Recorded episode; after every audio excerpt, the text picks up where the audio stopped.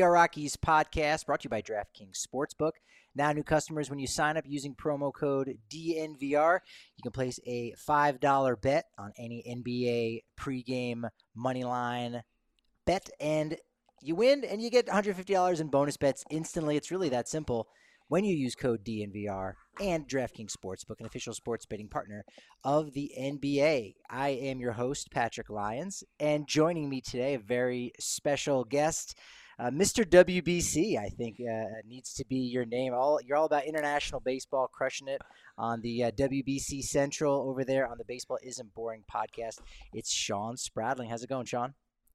Thanks, man. Yeah, it's going well. I've had a couple people say that I should be the WBC guy or Mr. WBC. Haven't come up with an actual name, but as long as people are watching the WBC and following my content, I'm happy with it. So you can call me whatever you want. yeah, we'll talk plenty more about the uh, 2023 World Baseball Classic, what's coming up in 2026, international baseball in general. But of course, let's uh, let's open with some some positive news from the Colorado Rockies, the six and seventeen Colorado Rockies, who have promoted one of their top outfield prospects today in Brenton Doyle. Gets the uh, the call up uh, over a thousand OPS through 12 games with AAA Albuquerque this year. Five tool player who has 2020 capabilities, 20 homers, 20 stolen bases. He's done that uh, the last two years in the minors, pretty close to that. Has some strikeout in him, unfortunately, and uh, can go out and get the ball uh, because he is a minor league Gold Glove Award winner. He won that in 2021 in center field, no less. He was a fourth round pick in 2019 out of Shepherd University in West Virginia, a Division two school. First Division two player selected in that draft.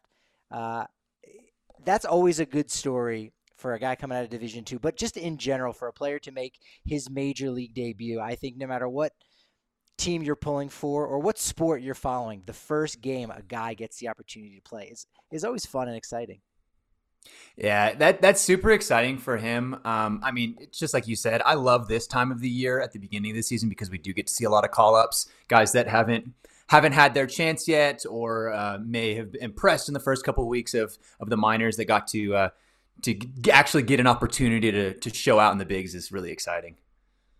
Yeah, the the transaction was strange. We had uh, Jonathan Daza get hit in the hand on Sunday's game. Kris Bryant got lifted for uh, an injury related to his lower spine, but we're not going to say that it's a back injury uh, just yet. Yet those two guys stay on the roster. Elehuris Montero, the third baseman, does get uh, demoted, if you will, sent back down to AAA, and uh, that's that's where the worry comes in for for Rockies fans because we've seen a lot of these young guys come up to the big leagues but not get an opportunity to play. Hopefully that's not the case here mm. for Brenton Doyle. We're number nine, and the number nine for Rockies.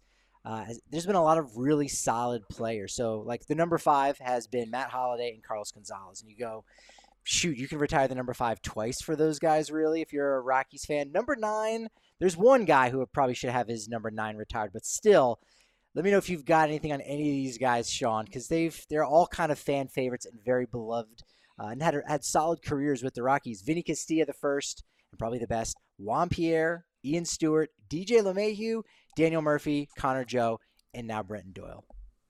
I mean, that's got to be. I mean, that's an underrated number. Like number nine for the Rockies. Like that whole list is pretty solid. I feel like. And it's funny that we talked to that, that you mentioned Vinny Castilla as well. Obviously, Rockies legend.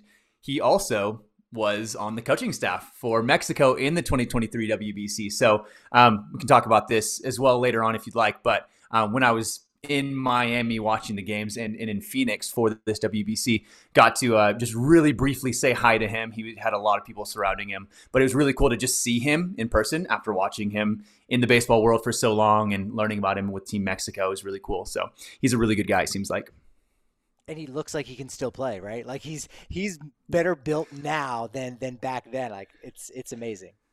We saw Griffey taking some cuts in the uh, in batting practice before the game for Team USA. I wouldn't have been surprised if if Vinny walked up there as well. Yeah, sometimes he will take batting practice at, at Coors Field and he'll put balls out. They had a day last year where some of the middle schools and high schools will come to Coors Field. All about it's about science and they do stuff. And so last year it was pretty neat. They're like, hey, let's let's calculate launch angle and see how far the ball you know gets hit. And so Vinny was just out there just hitting balls, real easy. Didn't hurt himself, which is great when you're, you know, you're about 50 years old, but just putting balls out into the left field stand. So uh, uh, Vinny's Vinny is great. Yeah, the number nine has uh, has a lot of history to it for the Rockies. Next three days coming up, uh, we've got uh, Rockies playing against the Cleveland Guardians. Actually, the Rockies' first time in Cleveland since August of 2017. They're four and ten in uh, 14 wow. games in Cleveland, so they haven't had uh, the best of luck. Cleveland you know pretty pretty good baseball team uh, since '93 since since the Rockies have come about. Uh, Monday's game 4:10 Austin Gomber versus Cal Quantrill on Tuesday. Also 4:10 p.m. start Ryan Feltner versus Peyton Battenfield. Not a name I'm that familiar with, but he's got two starts in the bigs. He's he's interesting. Don't know who uh, Cleveland's going to have as their starter on Wednesday. Could be Zach Plesac, could be Konnor Pilkington against Noah Davis at 11:10 a.m. You are you are kind of West Coast or Mountain Standard Time uh, adjacent, Shawn. How nice is it to be able to just like wake up and there's like baseball right away? Because I'm I'm originally from the East Coast, and you, know, you got to wait until one o'clock. That's it, and then you know you're watching baseball until midnight. But it's it's nice to like kind of roll out of bed and you've got baseball and brunch, and it's fantastic. Oh, it's it's beautiful. Like I I love having baseball throughout the day. My the job that I my my day job I uh, just kind of sit at a computer all day so I can kind of check up on scores and stuff, watch some games on the side. So getting getting to work in the morning and having baseball is fantastic. I'm from Texas, so it's only a one hour difference, but still that one hour makes a pretty big difference. And at the end of the night, when it ends earlier and you got some time to actually decompress at the end of the night. Uh, maybe a couple hours now with uh, how quick these games have been going, which has been been really nice. And then yeah, I guess uh, I guess the one benefit or maybe that's a detractor uh, when some of these World Baseball Classic or international games are going on. Now, now they're they're in the middle of the night, as opposed to you know maybe if you're on the East Coast and something starts at 4 a.m., you're like, I can make this work. I'd rather not. But if we're talking 2 a.m., 3 a.m., no one's getting up to start their day that way.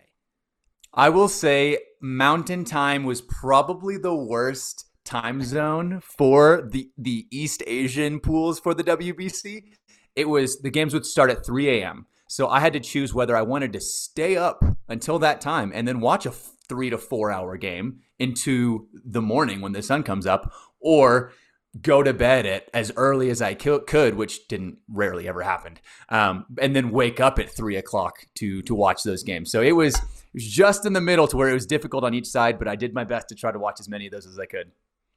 Oh, that's amazing. That's amazing. Yeah, we'll have to uh, next World Baseball Classic. I'm sure uh, all of us at the DNVR bar on the corner of Colfax, New York, and Denver we'll have to have some watch parties. I mean, we hosted the World Cup party uh, for the, the Colorado Rapids. We'll see about 2026. Maybe we'll lay some groundwork today uh, for that event. And oh, I'm yeah. sure three years from now, if we don't have even better offers for all of our diehards, currently you get 15% off all your food and drink at the DNVR bar, 20% off all the gear at DNVRlocker.com, 20% off tailgates and takeovers. We've got one coming up on Saturday against the Diamondbacks, so that should be uh, another fun one. A $15 food voucher. You're going to get a free shirt from us at the DNVR Locker uh, bus going over to the stadium with all the Breck brew you can drink uh, on the bus over there. So that's going to be uh, a lot of fun on Saturday. Again, diehards, you're getting 20% off on that. It's also NBA playoff time, so the bars is jumping with with both Avs and of course the Nuggets, who unfortunately couldn't finish off the sweep. That being said, it's time for the big hoops action with DraftKings Sportsbook, an official sports betting partner of the NBA. The excitement is every single game, and it's yours with the touch of a button. New customers, you can place a $5 pregame moneyline bet, and when you win, you get $150 in bonus bets instantly. You don't have to wait one second. It is instant. You can also score with the no sweat same game parlays every day during the NBA playoffs. Uh, just open up the app, opt in, and place the same game parlay on any NBA game. And guess what? If it doesn't hit, doesn't win for you, don't worry, you'll still get a bonus bet back up to 10 dollars. So download the app now and sign up with code DNVR. New customers can place that $5 pregame moneyline bet and score $150 in bonus bets if your team wins. Only at DraftKings Sportsbook and only with code DNVR. Gambling problem? Call 1 800 Gambler. In Massachusetts, call 800 327 5050 or visit gamblinghelpline.com ma.org. In New York, call 877 8 HOPE NY or text HOPE NY. In Kansas, call 1 800 522 4700 on behalf of Boot Hill Casino and Resort in Kansas. 21 or older in most eligible states, but age varies by jurisdiction. Eligibility restriction apply. See DraftKings.com slash sportsbook for details and state-specific responsible gambling resources. My DraftKings Sportsbook pick of the week is going to be on tonight's Guardians Rockies game first run. We're not going to have a NRFI. Now we're we're going to be having multiple runs scored in the first inning uh, with these two guys on the hill. Probably more so for uh, the Guardians scoring against Austin Gomber, but it is now a, a, second series for the Rockies after being at home. So I think they're going to settle into a, a, slightly better groove, start hitting on the road. Uh, just a little bit there, and we could see some some first inning runs, and the Rockies jumping on Cal Quantrill. So take the over mm-hmm. on one and a half. So not just one run. I think there's going to be two or more runs. That's going to be plus 230. It's my DraftKings Sportsbook pick of the week. All right, Shawn, got to know where where did the impetus impetus where where was the genesis of kind of diving into the World Baseball Classic and saying, you know what, uh, this is kind of underrepresented because for as much as it seemed like World Baseball Classic was everywhere, I still felt like there was much more of opportunity for MLB to jump on things. I think if you even went to MLB.com, there wasn't like a quick tab to even click over and see some of that. But you jumped on it immediately and said, as as much coverage as WBC is getting, there's room for even more. And you found that, and you found an audience, and then some. Where what was that genesis for uh, for this undertaking? Yeah, and the funny thing about that is I think that compared to previous WBCs, there was a lot more coverage from MLB, from a lot of the big media companies, and, and even teams pub posting on their own socials. I will say though, with the caveat of that didn't really start until maybe a month before the WBC started, um, which for better or worse, obviously, like the the priority for a lot of these um, companies is is MLB, Major League Baseball. Like that's what we cover. That's what we love. That's what we've known for a hundred years. Um, however, I last year, last summer, when MLB officially announced, okay, no more delays. We're having the WBC in 2023. Uh, it's time to to pick it back up again because it was delayed a couple years after 2020. Um, I was like, all right, sweet. This is great. I loved it in 2017. This it was a blast to watch. Let's see what the teams look like. Let's see what like the the rosters are going to shape up to be. And back in June 2022, there was absolutely nothing anywhere. There was like a little bit of hype for maybe 2 to 3 days and then after once they announced it, after that there was nothing. So, I kind of took it upon myself just to do some independent research, look at who was eligible for what countries, uh, who could be playing, who's maybe hinted at what players and coaches have hinted at the fact that they want to participate. And I started making some uh, graphics, like graphic design, dream team graphics of what if everybody from all the countries had decided to participate, what those teams could look like, just so that we could get kind of a visual of what we're expecting in 2023. Um, so didn't really expect anything to come of that. It was more of just like a self project. Uh, I mean, I went to school for like sports management and, and, business, so I knew I wanted to do something in the sports world, but this is more like a side hobby. But there was a, a big interest in those because no one was covering the WBC, especially other countries, uh, like teams, because like maybe MLB had posted a couple things about, oh, this guy committed to Team USA or this this guy might be playing for the USA, but they didn't really post anything else for the other 19 countries. So I wanted to have sort of like a uh, a place that we could see the updates and the teams and the news for all 20 countries um, because it, there was I, I, noticed there was a need for that. So yeah, from there I just started posting daily updates, daily news, daily content to to the point to where like I would have coaches and players and like personnel on the federations of these different countries reach out to me and start giving me these updates because no one else was posting them. Um, so it was it, has been a wild ride the last couple months, but it's been a blast, and I think it just goes to show how much people love this tournament around the world and the potential of it in the future. Yeah, I, you have to think that the you know the buy-in from from Mike Trout right from the get-go, at least again from the U.S. standpoint, because again MLB is where all the best best players are, are playing, and yeah, there there are exceptions from other different countries, and, and some of the guys from Japan obviously uh, might be too young, and so they're not eligible to come over to MLB just yet. But if the best player in your mm-hmm. sport is going to play, and then Shohei Ohtani says he's going to play, and you say, well, all right, he's he's one A, one B, you know, whatever order you want to put them in.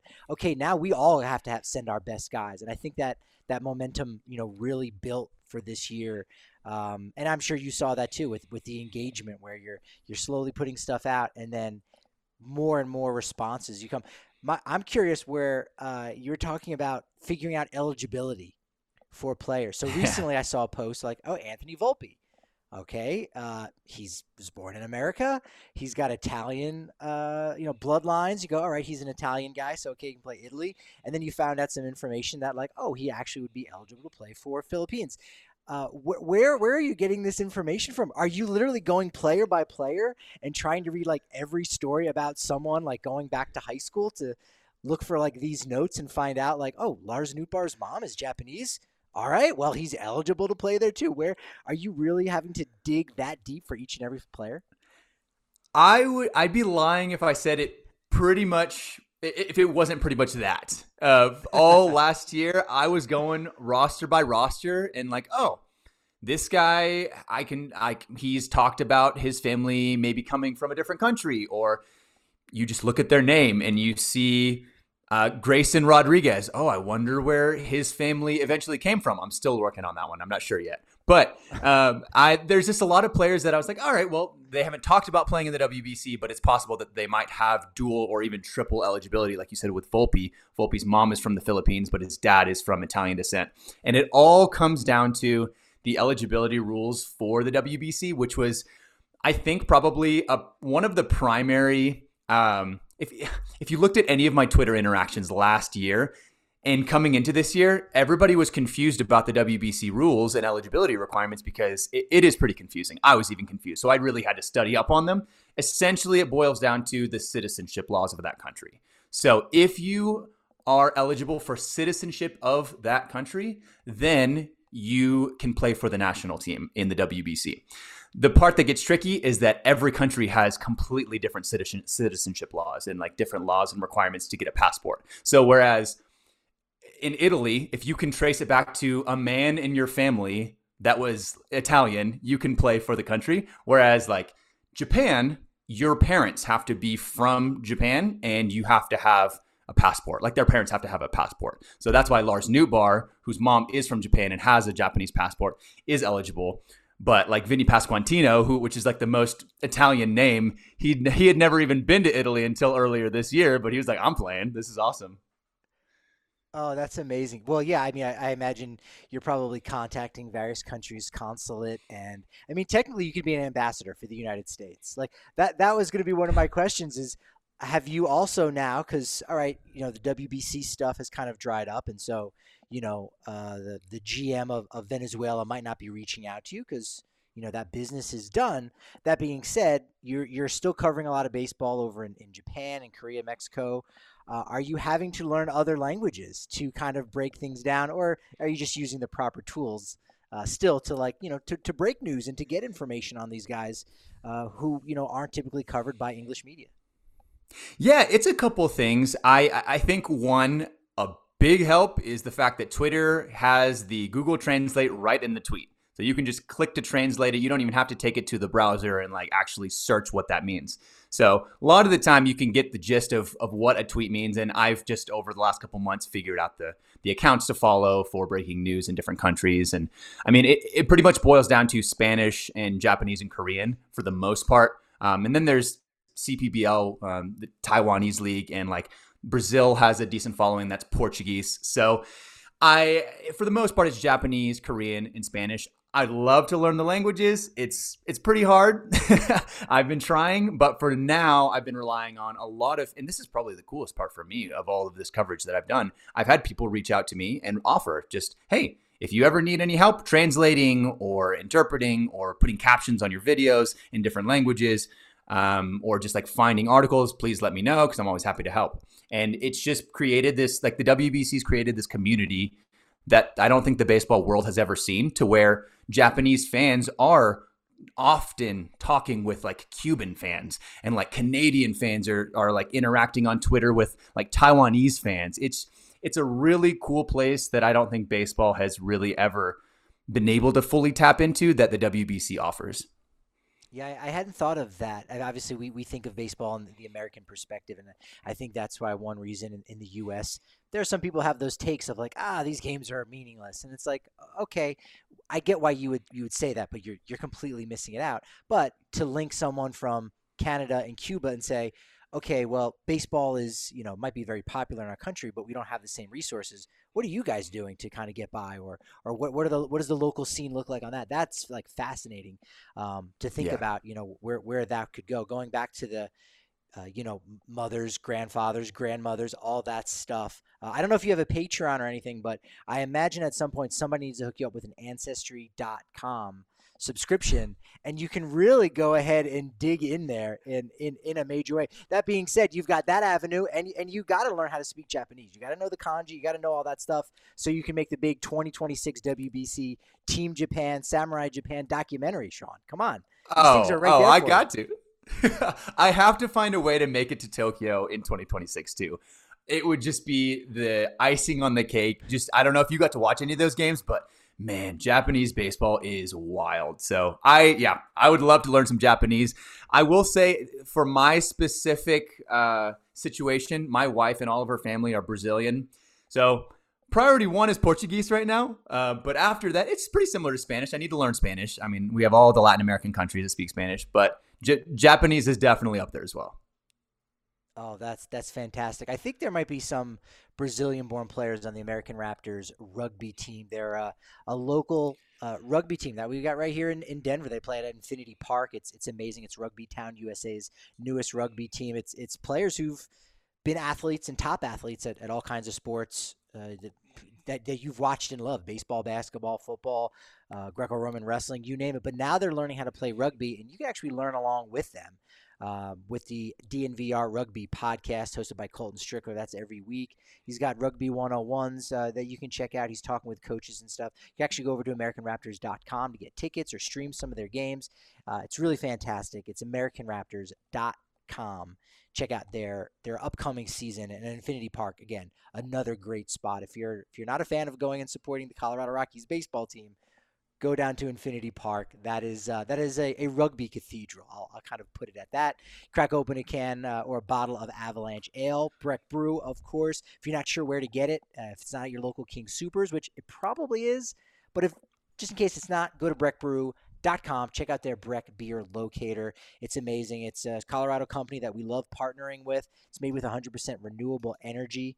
And uh, the Avalanche Ale, I mean, it's that time. It's the Avs. They're doing it. They're going to take down the Kraken, celebrate with an Avalanche Ale. It's it's totally fitting. And if you need some food to go along with that, well, of course, Illegal Pete's is the spot for you. It's burritos, beer, buddies. But you know what? It's also graduation season, or you know, might just be going outside and, and entertaining for some neighbors. And if you don't have a grill or you don't want to do all that work, let Illegal Pete's do all that work for you. They'll go ahead and cater your party or your family event, whatever it may be.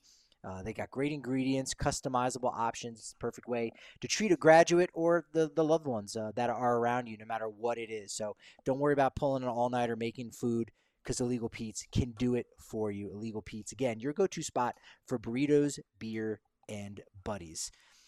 Shawn, you did get a chance to uh, to cover the WBC live. Were you in Phoenix and Miami, or just Miami? Yeah, so for the pool stage, I had a chance to go to Phoenix uh, for a couple games. Um, uh, as I mentioned previously, I do have a day job, so unfortunately, I wasn't able to go for all the games. But I made like I, I needed to go to the U.S. Mexico game. Like that was my one requirement for Pool C in Phoenix.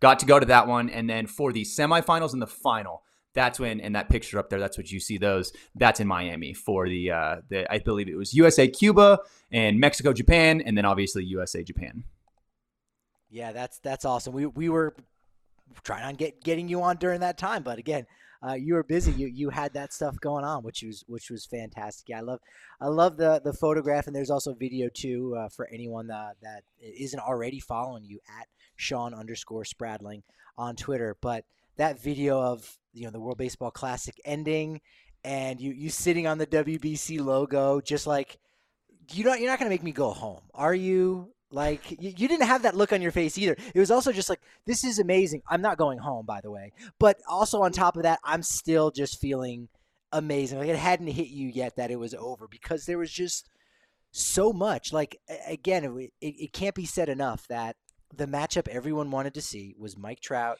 and Shohei Ohtani, and the fact that we not only got that, we not only got that in the finals, but we got that to end it all was just like you wouldn't believe it if you read it in a story. You'd go, "Cool, you're a great writer and all, but it's just not realistic." And we got that. That was the reality of it all. It was amazing. It it was I mean, I feel like we've talked about this over and over, but it we can't talk about it enough. Like that last at bat we has been one we, we've wanted to script that at bat since last summer when they said they were going to have the WBC. Like people have literally been talking about it since then, ever since Ohtani and Trout both said they were going to play. It I I was in the press conference after the Mexico no after the U.S. and uh, and Japan game, and one of the players for Japan was uh, he was talking how, about how it was so it, it seemed so fake and surreal that he thought it was manga. So like comic books in Japan, it was it was so funny because they had to like translate it to English and everybody laughed once they translated it. It was just like even the players were watching, sitting there in the dugouts, like this isn't happening. Like the best player in the in baseball in the world against the other best player in baseball, going up against each other, teammates, and I I truly think that we can talk about this as well. I think the future of baseball is international, and the center of that is the WBC. And so, years and years down the road, I think that the WBC is going to be significantly larger than it is now. And we're going to look back and realize, oh, this was one of the very first tourna- tournaments that we had. And that is one of the biggest at bats ever in WBC history. And the fact that we got to watch that, it went to two strikes, two outs in the bottom of the ninth, in, on the biggest stage was beautiful. I think that that's a great point, too, because you know, what what are the big WBC moments? At least for Team USA, because again, look, that's that's just kind of how we think a little bit, or at least how I think. Adam Jones, hey, great catch. But that's that's like that's just a, that's just a moment. That's that's whatever. But to your point, around the world, that Ohtani Trout, you know, just it makes things just go to another level. And even on top of that, with him going out and running out to the bullpen, so you're like you're building this anticipation in a unique way unlike anything else. Uh, it's it's amazing. What what um, changes do you, do you think might be coming in, in 2026, or or what are some better ways to to have the continue continue the mo- the momentum? Like again, it's going to have, especially only being three years away. It's still a very long time. Don't get don't get don't get me wrong. It's still a very long time, but um, you know, you, you, you got to reset things a little bit. So, is there anything that you know you you think uh, MLB and, and, the WBC has learned to to try to improve upon and, and, and continue this momentum? Yeah, I think there's a couple things that are pretty clear uh, that MLB did really well, and then maybe some things that they can work on uh, moving forward in the WBC. This is only the fifth edition of the WBC ever. I mean, it started in 2006, 2006, 09, 13, and 17. So it's still a very, very young tournament for a World Cup size tournament. Um, and so I think there's a lot of adjustments that can be made. That being said, I think it, it it was very successful. It was everything that we wanted it to be. I think the big thing is just starting the hype and the publicity earlier. Like I was following it last summer when they officially announced that they were having the WBC in 2023, and I had a pretty large following of people that wanted to learn about the players and the teams and the the history of the teams in the WBC. Even last September in October, um, and so I think that that's very easy to capitalize on, and that will only grow the hype even more. Um, so hopefully that happens next time around. Maybe they'll actually hire me or pay me something to to do that for them. I would love to.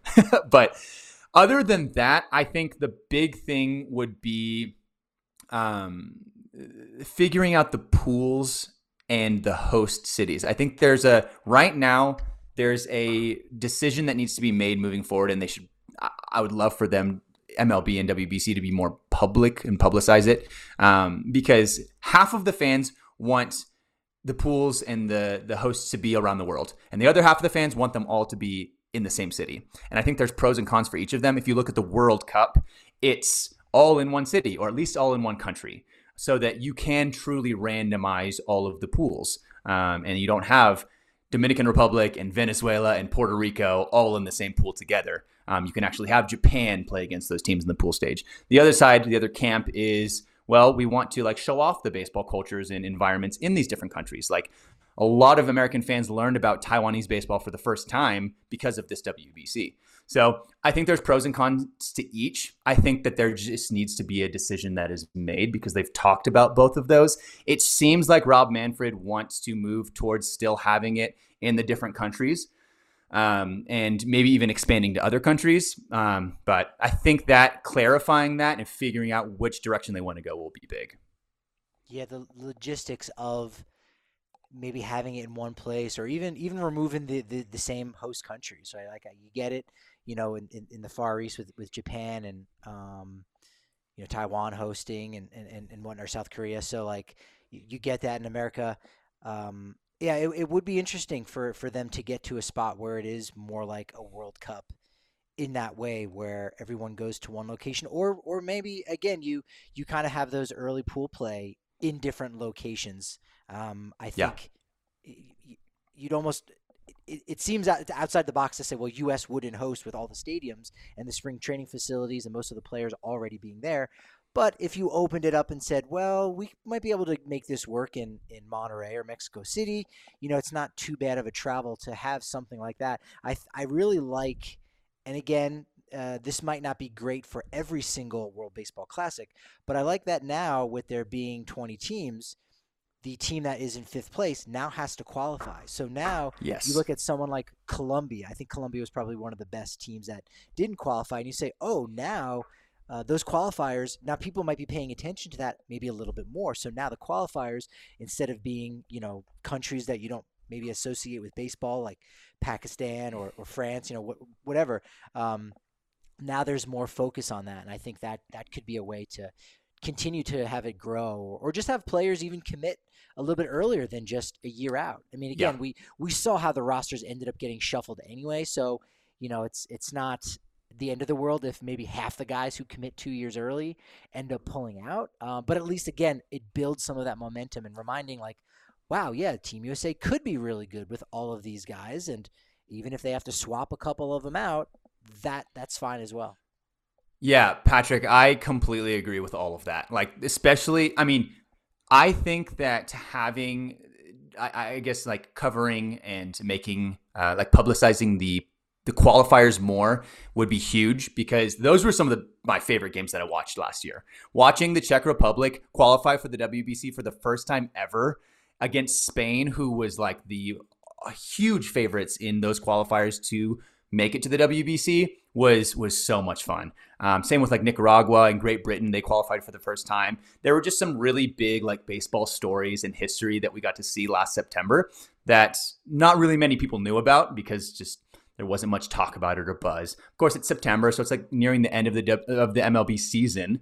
Um, but there are still such fun games to, to watch. So if we can actually make those I guess more public and more accessible the next go around, which is only, I mean, it's 2024, no, 2025. So, I mean, it's not too far away. It's only two years away. Um, and then the the second part, um, I, I what, what was the second point that you made about after that? Um, you, you have qualifiers and um, and having pitchers, you know, commit committing early. Oh, committing early, yes. Um, because thank you. Uh, forgot that one. Um, yeah, so for the commitments, it's really interesting because each country does their commitments differently. U.S. is very specific. Um, we have Major League Baseball, which is where all of our best players are. Um, so we we have to get those commitments because not everybody wants to play. First of all, most players do, especially on the offensive side. Pitchers are a little bit. It's it's just a much trickier situation. But in Japan, there aren't even any commitments. It's just everybody plays. Everybody wants to play. It's the manager that's like, these are the best players. I choose them, and these players are left off the roster. So it's it's literally like a World Cup roster to where the entire country just wants to play. Same with Korea. I mean, even Dominican Republic and Venezuela. Like you have all of those countries that like all of those players are signing up. It's just who is the best players to actually get on the team. USA is the only one right now who we're with our pitchers we're still I guess lagging behind or just getting more used to international play. So I think as we have more WBCs moving forward, we'll just get more comfortable with that and be fine with I don't know. If if every, everybody gets on board to play, I think that commitments earlier are going to um, help a lot with just like hyping up the tournament even earlier. Yeah, with, with each passing World Baseball Classic, it will become like in Japan the default. Yeah, I mean, I, I'm playing for Team USA. Why wouldn't I? And and and you're going to get all those best players. Have you thought about, you know, how the WBC could could get you know more pitchers on board in spring training, or a different scenario, a different timeline, different things have been pitched. Like perhaps you take a two week break where uh, the All Star game would be, and and and that's when you hold that tournament. Maybe you have a you have an All Star game full of everyone that doesn't represent their country, um, but have it then, or or something maybe towards you know the the end of the season, maybe before the playoffs start, or even you know after the World Series, something like that. Have, have is there a better solution, um, or are we just maybe not ready for that that better solution just right yet uh, in 2023?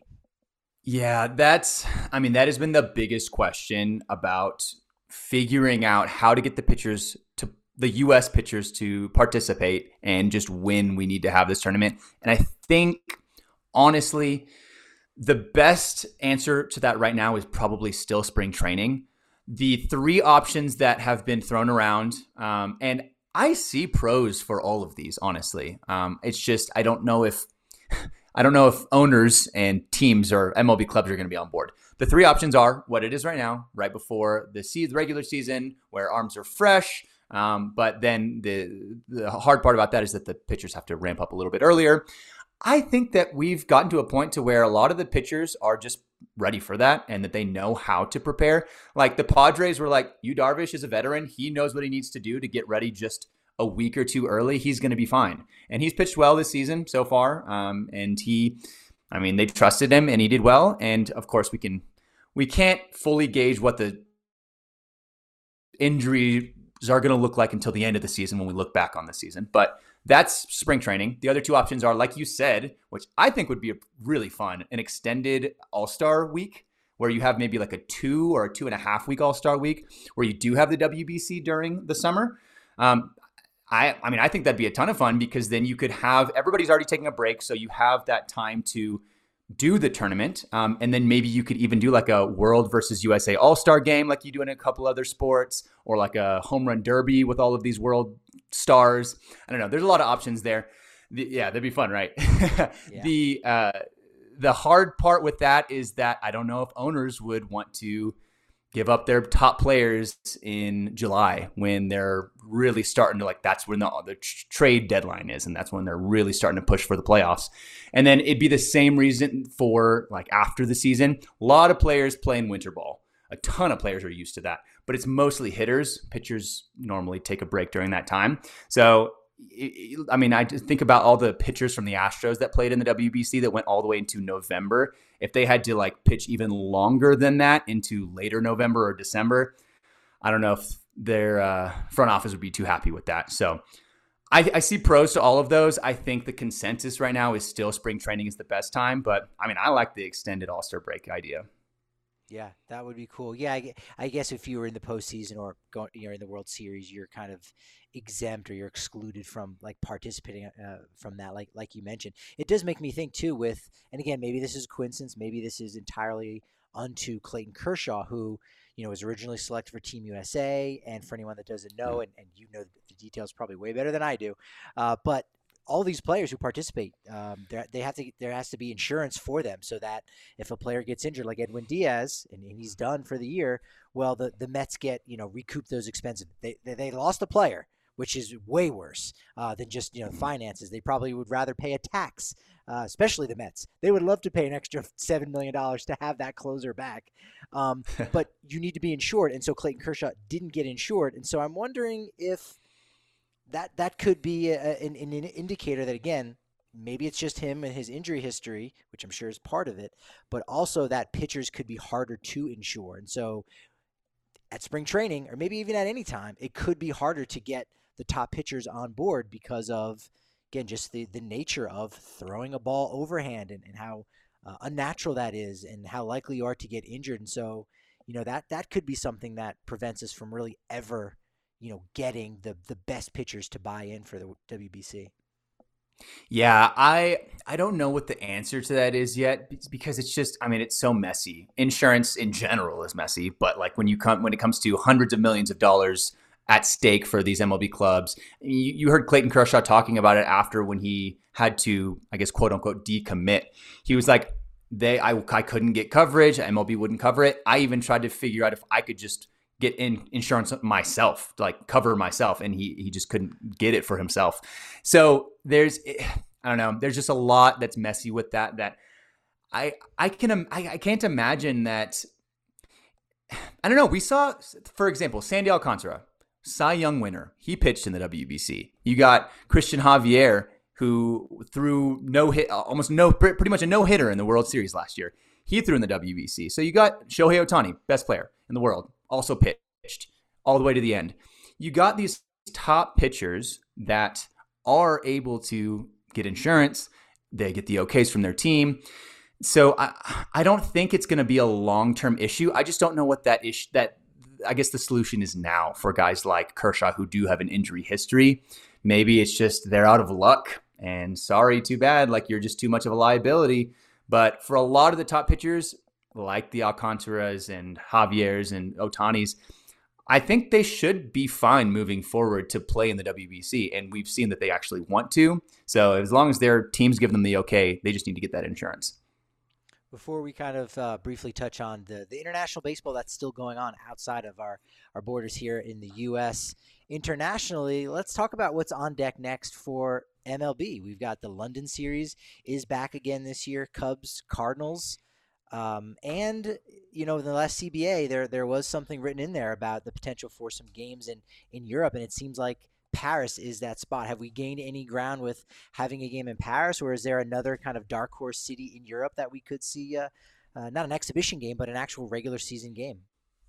Yeah, I haven't heard much since they announced Paris. So my guess is that they're still planning on it being in Paris, which is the coolest thing ever. I mean, to get to watch games in like these countries that we're not used to watching baseball, it's going to be a blast. Um, I I haven't heard anything since then. I could see maybe in the future there being games in the Netherlands because they really like baseball. Um, Italy, maybe even they have a good baseball league there as well. I just don't know what their baseball stadiums look like. It would probably have to be like uh, they do in London, where they convert a soccer stadium. But um, yeah, my guess is Paris. Other than that, it's the London series and Mexico series, which is like I think in a week or so. It's really it's coming up soon this weekend, I think. Yeah, I, I would hope that MLB is really using the success of this last WBC to really try to to grow the game and, and be maybe more aggressive than they've they've been in the past, not just with these series, but also just just just creating better avenues. Like you said, Italy, does it have the stadiums? Well, you know, it continues to qualify and, and does well. I think it's pretty much gotten out of pool play just about every WBC. Like that's really impressive. And so, what is MLB doing to you know kind of help, help fund that league or um, to get more money that way? I know uh, talking yeah. with with someone who's close to the tournament, you know, with with Great Britain, like their success in qualifying for the next tournament. While I don't know that it necessarily uh, the WBC or MLB that if any money is is is changing hands to to support them, kind of similar to uh, you know the uh, how soccer is is over in Europe, where all right, if you get mm-hmm. promoted, but then you go back down to a lower league, you still get some balloon payments, and so you still benefit. But the the benefits in Great Britain is the fact that now that they are have qualified for this next tournament, uh, the government itself can say, hey, this is kind of a little bit more legitimate. So now we can ourselves as a country, you know, fund it and support it within the country.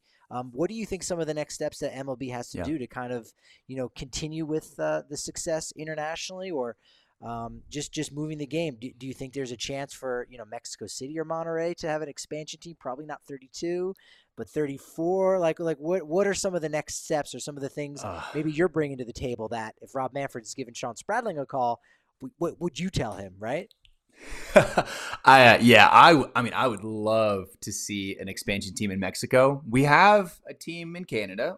I mean, it's possible to do it in another country and they're just south of the border, especially like Monterrey, which is not too far from Texas. Like it's it's not that far of a plane ride. Mexico City would be really interesting because it's a little bit farther, but also it's like it's the elevation's higher than Coors. Like the balls would fly there. So it would be that'd be a lot of fun to watch. But yeah, I think I'm not going to pretend to know the ins and outs of the funding uh, for the federations and how MLB supports the the federations. What I do know is that each team that qualifies for the WBC is given a certain amount of money.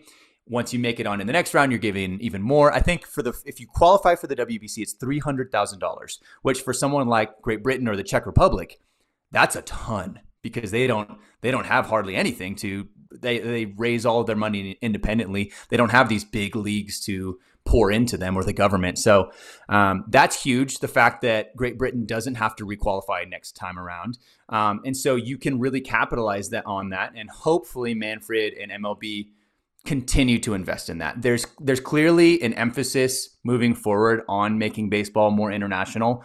MLB, both MLB and just like the WBC, just baseball globally um, in these other leagues. So hopefully, with these Mexico series and the London series and Paris, we can start seeing more popularity and hopefully more funding put into those domestic leagues so that they can um, actually start growing some homegrown players. You see someone like Max Kepler, who came from Germany, um, he was developed in Germany. So it's possible to see players like that are developed in different countries and still come over to MLB. So I think that if you have the funds um, of, for, for, these certain countries, I think that goes a long way, both in the WBC and um, for just developing them for MLB. My mind is starting to, to to spin out and think of all these things of Great Britain opening up a baseball academy, and in the off season, who better than to come and, and maybe cut the ribbon, but a Jazz Chisholm? And you go, okay, here oh. now we're starting to right, we're starting to see it all come together and mesh and take advantage of that. And and now Jazz is like, you know, yeah, I was excited before, but now I'm really like now there's like people, there's hands that I'm shaking, there's babies I'm kissing. Like yeah. uh, it's a legitimate thing that can can be really exciting. So yeah, 2026 World Baseball Classic is great. Uh, for anyone that is maybe not paying attention to the KBO, NPB, uh, or even LMB or CPBL, these aren't just letters, folks. These are leagues going on around the world. And I know uh, those leagues don't get as much attention now that the pandemic is over. It was a, it was a great moment in time when you know everyone was following you know what's going on in Japan and South Korea. But uh, what are what are some of the best stories that are out there, or your favorite stories for people to you know tune into a, Nippon Ham Fighters game or or something like that? What should they be? What are they going to see maybe if they uh, if they're following you on on Twitter? Yeah, no, that's that's a great question because I think that now that the WBC is over, my whole thing is like I want to grow baseball around the world and kind of connect the baseball world. The WBC was like the the main the pinnacle of that, but there's still so much baseball year round every year. So, like you said, Korea, Japan, Taiwan, you got all of these leagues that are very, very solid. That I mean, you got the top of the players in NPB coming over here and killing it over here. Like they're doing great. So clearly there's talent in other places of the world. I think the first thing that you need to expect is waking up at 3 a.m. and learning how to do some uh, adjusting of your sleep schedule. But if you can get over that and watch a couple games, it is some of the my favorite baseball that I've been able to see. Um, top headlines, just briefly we can like a couple of the top players from Japan, since Japan is the consensus second best league in the world. They're just behind MLB. Of course, MLB's the best, but they're they're better than AAA, like clearly better than AAA. And so we got a lot of their top players come over to MLB, but not all of them. A lot of their players just stay because they want to be home and they get paid plenty to stay in Japan and and succeed and do really well. The top players that you're going to want to know, Yoshinobu Yamamoto, he's going to probably be the top free agent, international free agent next year. Um, he's going to be one of the best pitchers on the market coming into USA because his team is finally posting him after this NPB season. He is the consensus best pitcher in Japan, has been for like three, four years. He's won back to back MVPs, Cy Youngs, pitching triple crowns. Like he's doing a lot of stuff that has never been seen on the mound in Japan. So he'll be coming over here. I think he's only 24 right now. He'll be coming over to MLB next year following the season. That being said, he's probably not in a couple years going to be considered the best pitcher in Japan because there's a younger pitcher who also was on Team Japan. Both of these guys were um, for the WBC. Roki Sasaki, who is 21 years old, throwing 102 miles per hour, the nastiest pitcher uh, maybe in the world at 21 years old at this point. Like he is, he hasn't allowed a run in three straight starts in Japan yet. His strikeouts per nine are like 15 plus right now. It is absurd. He had like 20, like 30 swinging strikes of this last start. It was ridiculous. So last year he made some headlines because he almost threw two straight perfect games. It was one inning short because his coach pulled him. he could have he could have gone two straight perfect games. So he's going to come over to MLB. At least he says he wants to. We're going to have to wait a good five years or so though, uh, because he's still so young and because of the posting um, system, it, it, it, takes a while for the players to actually be eligible to be posted, unless you're like Ohtani and you take a hundred million dollar pay cut to come over here to play. It's very rare though. Like you, it, it's a lot of money to miss out on for a few years. So those are the top pitchers in Japan. Uh, yeah, you know, it's and I think we saw it's, it's really exciting. Yamamoto going against each other, so like that was that was like a big matchup. So yeah, you you've got all that covered. You're still, you know, uh, again keeping tabs on all the the U.S. players. Hey, there, where where can they play in the next World Baseball Classic? So um, it's it's still incredibly relevant to everything going on. Shawn, yeah, um, following you uh, at Shawn underscore Spradling uh, on Twitter, anywhere else. Uh, Baseball's boring podcast as well, right? Yep. Uh, so my podcast is WBC Central on the Baseball Isn't Boring podcast network. Um, you can, if you look up Baseball Isn't Boring, you'll find it on all podcast streaming platforms. Um, my Twitter is mostly where I do most of most of my coverage. Shawn underscore Spradling. I have TikTok as well. It's basically all my tweets, but in video form. So um, that's Shawn Spradling, just at Shawn Spradling. Um, I have an Instagram. Don't really post much baseball on there, um, but everything's in my link tree if you go to my Twitter as well. So you can follow everything there. Awesome. We are at DNVR underscore Rockies. At Patrick D. Lyons is where I'm at at Twitter. And uh, there's a saying when it comes to baseball and momentum and podcast, Shawn. It's that you're only as good as your next show. So we will talk to you tomorrow at 1 p.m. on the DNVR Sports Channel here on YouTube.